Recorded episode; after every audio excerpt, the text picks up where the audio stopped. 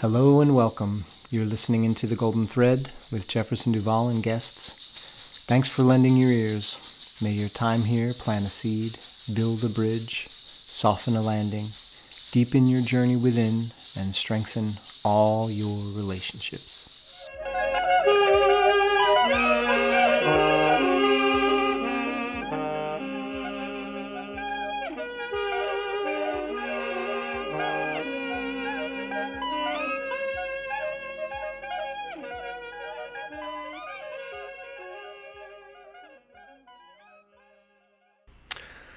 Okay, it is Thursday, June 16th is the day of this recording.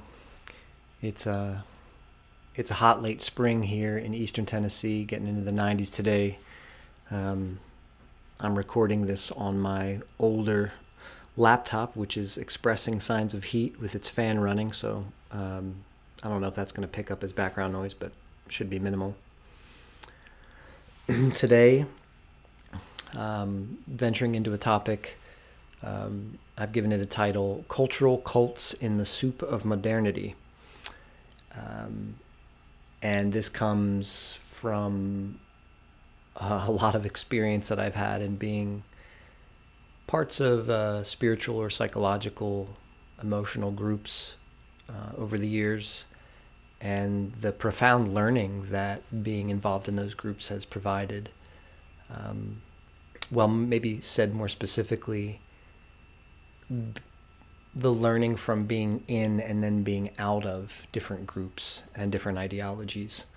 There's something in the vacillation and movement from within to without that, to me, that I want to context this this conversation today, this one-sided conversation. It's just me again. I mean, generally speaking, I'm using, I'm putting together cult because it's a root of culture, and cults generally is a taboo subject, of course, in our society. When they're talked about, it's usually a bit at arm's length with this sort of downward casted awkward smile, as if to say, yeah, those poor fools in that cult, or those poor souls.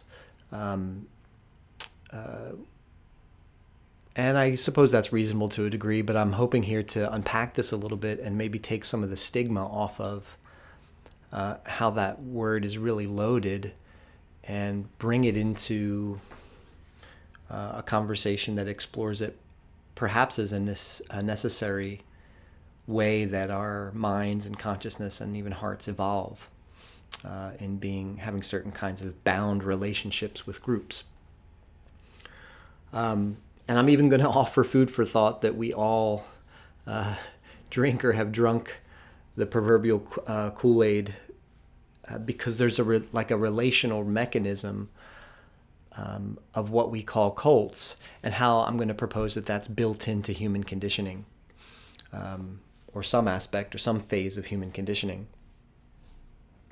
So, while it may be a touchy subject for some, there are surely going to be distinctions that I don't make or haven't made, or and I would definitely like to hear your thoughts and comments, if any are prompted. And if you're able to share them on the format that you're listening to this from, to me, that'll just help evolve the perspective and exploration, surely not definitive. A quote from Eric Fromm goes, "An illusion shared by everyone becomes a reality." And a poignant quote from René Guénon goes, "The end of a world, quote unquote, never is and never can be anything but the end of an illusion." So, many psychiatrists and psychologists, well, I'm going to come back to that, actually. I find it's worth stating here that for a cultic relationship to exist, right, there perhaps must be at some level an absence of doubt and a presence of blind faith, with a conviction of truth about reality that allows the individual to operate coherently within that, let's call it a cultic family structure. Blind faith, I'm defining that here as something believed in which has no proof that can be conveyed successfully to another who doesn't share the belief. And I want to distinguish a little bit that the roots of the word faith derive more from trust.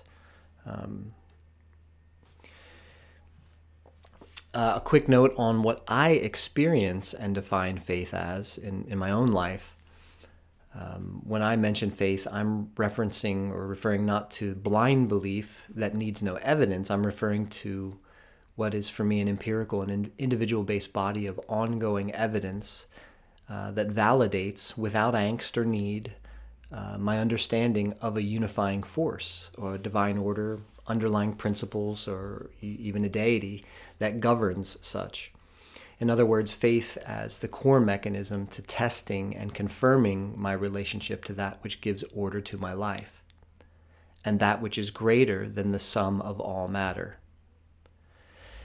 What I mean by that is that in that the order of intelligence, that which is greater than the sum of all matter, gives rise to what we call matter.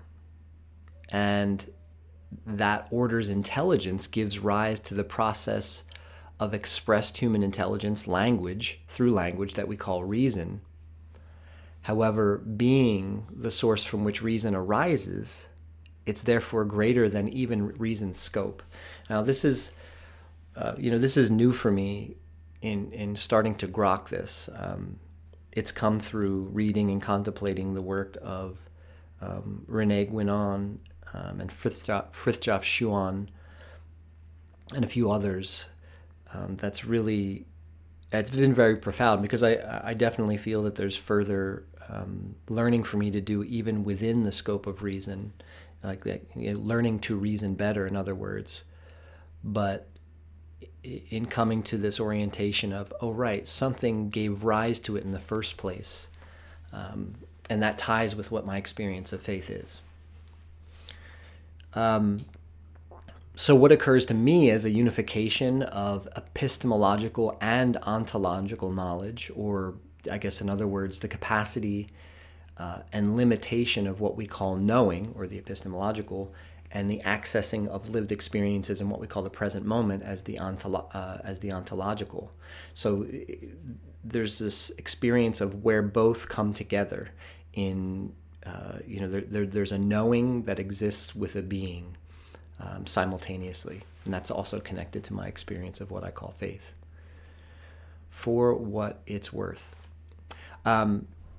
specifically in doing my best to describe my experience as of late, that there's this state of being, a state of peaceful joy, that seems to give rise to this knowing and even a certainty of my place within a greater order, right? It's not necessary. I mean, that's hard to put into language, because it's a knowing that's connected to a state of being. But I might describe it that there's this like spiraling movement, like where it's like the knowing and the certainty of my place within that order feeds into this experience of being loved and connected to something, let's say through like an umbilical cord of love, that in my experience operates independent of outer conditions or anything that's going on outside of me. And then it just sort of feeds, it's kind of feeding back on itself, the certainty, the knowing, and then the feeling. And so it's from this place that I find my capacity to love grows out of, right? It's like it's almost like realizing that being this capacity or allowance of being loved is the thing that love grows out of. It allows me to love, and that's another maybe simpler way of talking about feeling my place in this. In a greater order or divine order. It's something that I at one time thought it was an ability, but now I would regard it as an inborn capacity, something that I see as that's fundamentally human, and and that human has a capital H. To me, like what is human is born out of that divine order. Like that's actually what humanness is. It's not divorced from it. Here's a quote from the author Robert Heinlein. And it goes like this. It is a truism that almost any sect, cult, or religion will legislate its creeds into law if it acquires the political power to do so, and will follow it by suppressing opposition, subverting all education to seize the early minds of the young, and by killing, locking up, or driving underground all heretics. That's, obviously much more of a cultural application of cult. And I don't know about you, but I definitely see the markings of this happening in our world in ways that I never thought I'd see.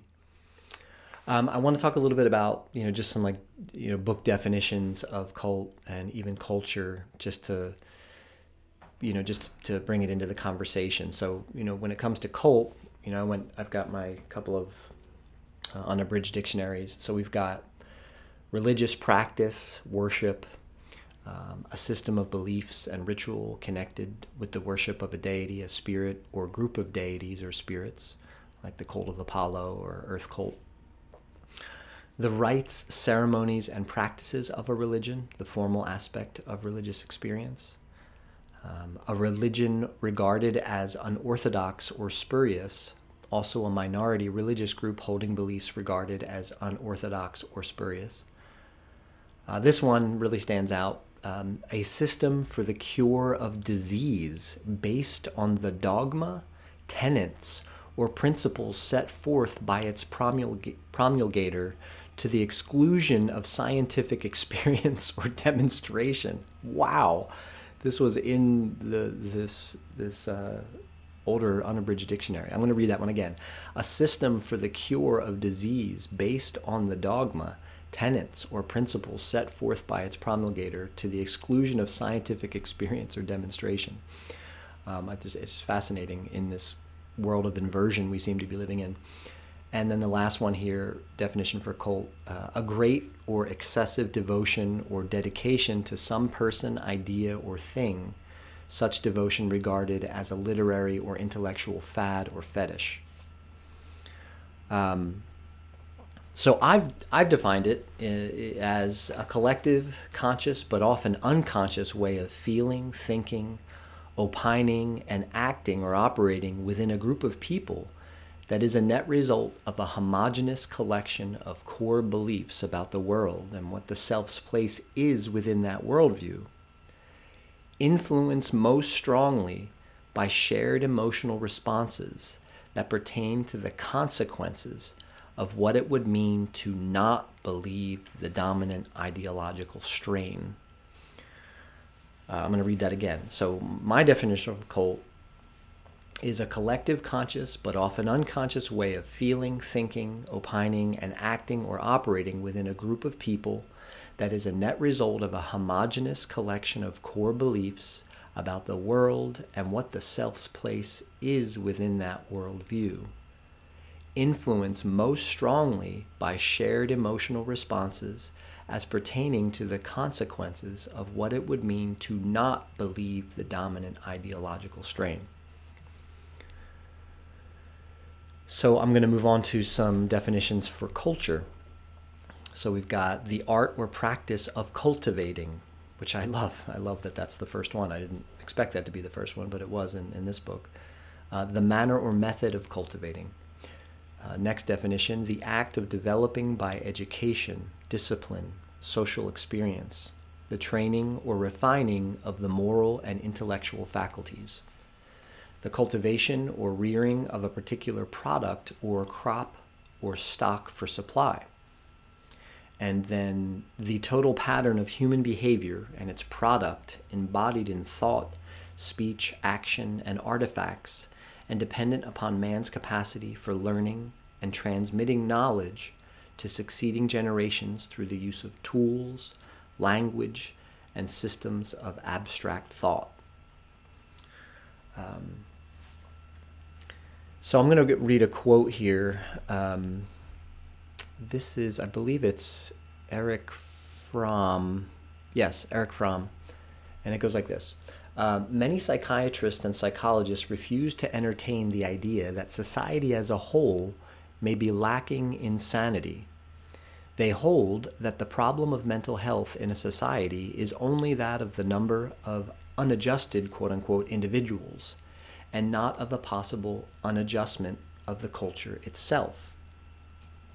Now, that's an interesting statement, right? Because, I mean, a culture can only be a conglomeration of individuals. So if to use language of that the culture itself, it's almost like giving it a singularity, and I think it's kind of like a false equivalent. Yeah, it's a bit of a false equivalent, it seems like to me, to give culture and identity in that sense. It's made up of individuals, but it's still an interesting statement. It kind of goes with Krishnamurti's. I believe it's something along the lines of, it is no sign of health to be well-adjusted in a profoundly sick society. A little more succinct, I suppose. Moving on to, I want to talk about the individual a little bit, or at least about about individuation. Individuation is, I'm not sure who coined the term, honestly. I don't know if it was Jung, but I kind of brought it into a definition of sorts, and here's what I've got. So the act or process of individuating, or the state of being individuated, one of those great definitions that uses the word, the development of the individual from the universal, or the determination of the individual in the general. I'll read that one again. The development of the individual from the universal, or the determination of the individual in the general. That's interesting to me. That's getting a bit into more of like an esoteric frame, within the particular lies the universal, and Mandelbrot sets and fractals and things like that. The next definition is the process by which individuals in society become differentiated from one another, come to occupy different statuses and roles, and tend to lose group or class identity. I thought that was interesting. So according to Jung, in a generalized way, individuation is the achievement of self-actualization through a process of integrating the conscious and the unconscious, right? I think it's worth noting that Jung intended for that to encompass philosophical, mystical, and spiritual areas of the human being, not just, psychological. Here's a couple of quotes from Jung to let him speak in his own seed language here. Be grateful for your difficulties and challenges, for they hold blessings. In fact, man needs difficulties. They are necessary for health, personal growth, individuation, and self-actualization. And then individuation is to divest the self of false wrappings. And now to just give some definition to self-actualization. I think this got mostly popularized by Maslow, Abraham Maslow, in his I guess it's psychology of self-actualization. So the process of making the self real in acts. The process of making the self real in acts. I like that, right? It's through acts. So then I'm looking at actual, and the word actual and the word self. So actual, existing in acts as contrasted with potential and possibility, then existing in fact or reality, really acted or acting, or carried out, contrasted with ideal and hypothetical, and then self defined as belonging to oneself, or one's, to be owned or to own, two brief definitions here, having a single quality or character throughout, and the integrated unity of subjective experience, specifically including those characteristics and attributes of the experiencing organism of which it is reflexively aware. Sorry, I laugh at that because sometimes when a word, tries to claim objectivity in the definition of something that we are as human beings ourselves, it makes me chuckle a little bit, but nonetheless. So here's another Jung quote, just to come back out of the definitions. The difference between the natural individuation process, which runs its course unconsciously, and the one that is consciously realized is tremendous. In the first case, consciousness nowhere intervenes. The end remains as dark as the beginning. In the second case, so much darkness comes to light that the personality is permeated with light, and consciousness necessarily gains in scope and insight. The encounter between conscious and unconscious has to ensure that the light that shines in the darkness is not only comprehended by the darkness, but comprehends it. So just to tie that back a little bit, right? I said at the beginning here, there's been something, why I'm even, talking about this is in the experience of being within certain group, spiritual, psychological, personal growth environments, and then being within them, having a trust and a faith in the ideologies around growth, and then moving out of them. And at times the moving out of them has to do with a certain betrayal of the faith.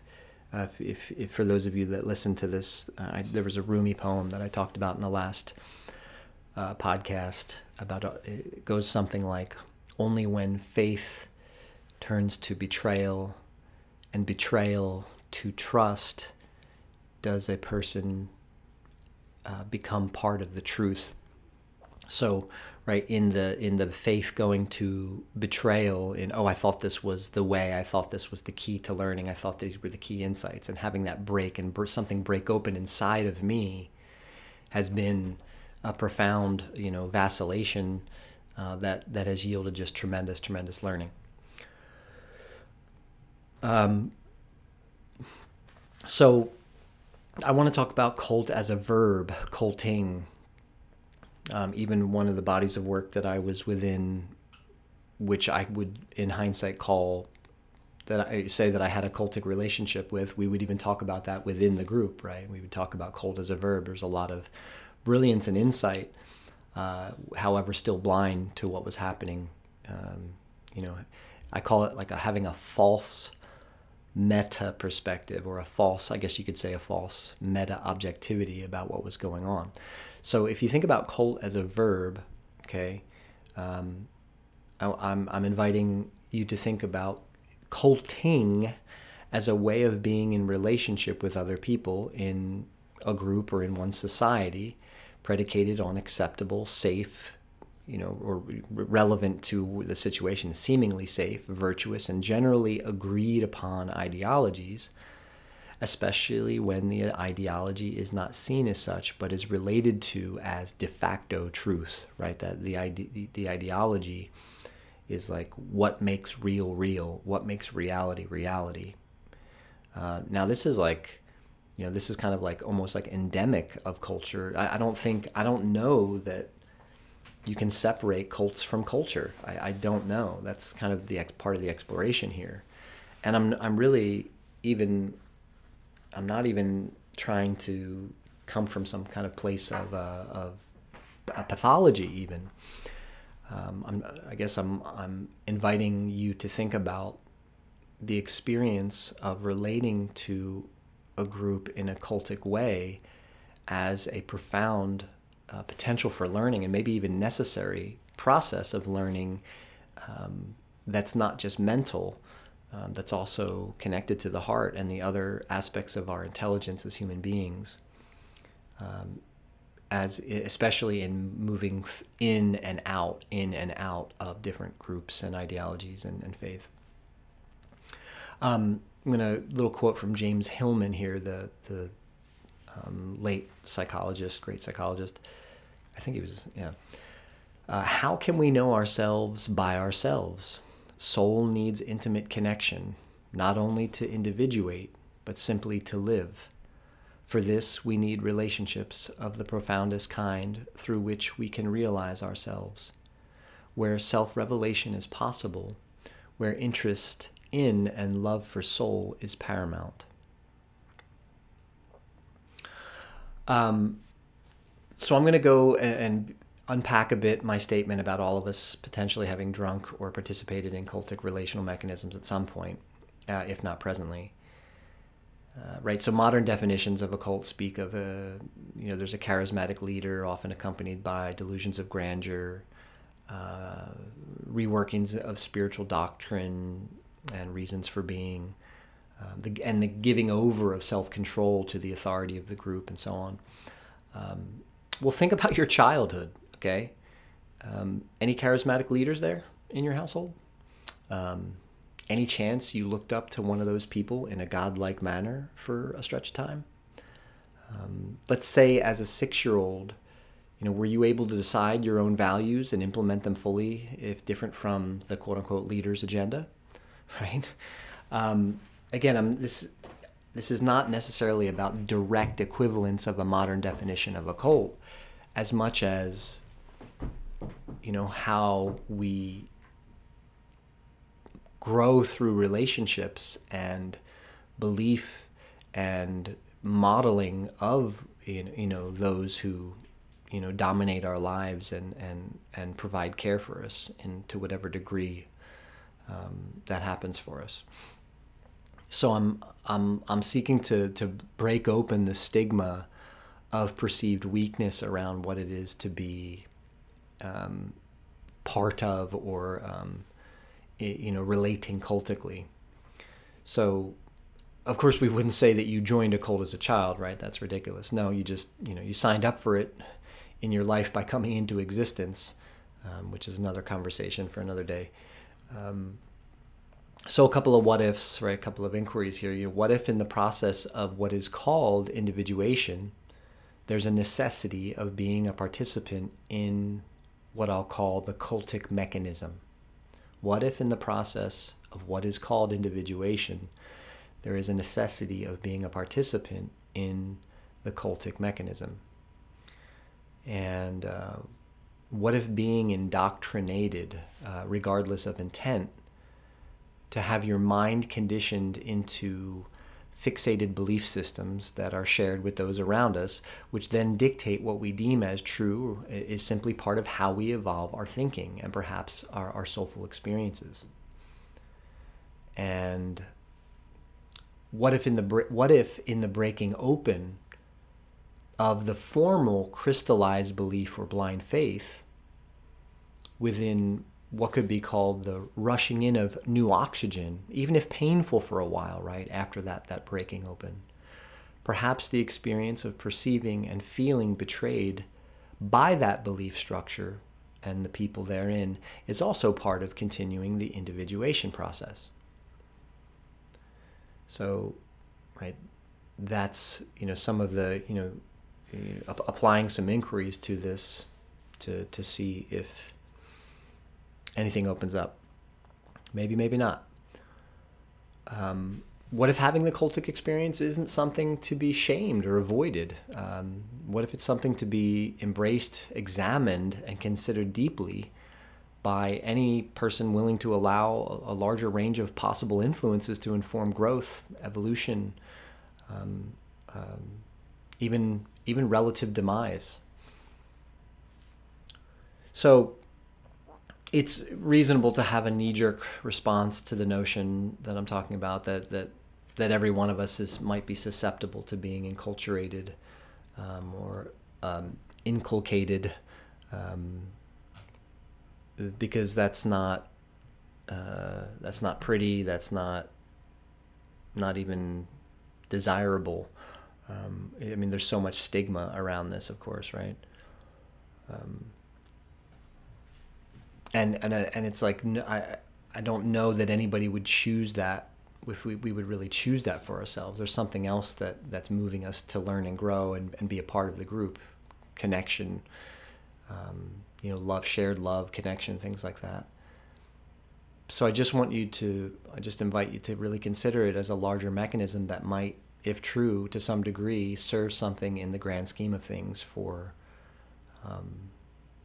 greater individuation and what I call to more cleanly return home in life and return home to ourselves and return home to that which we were created from.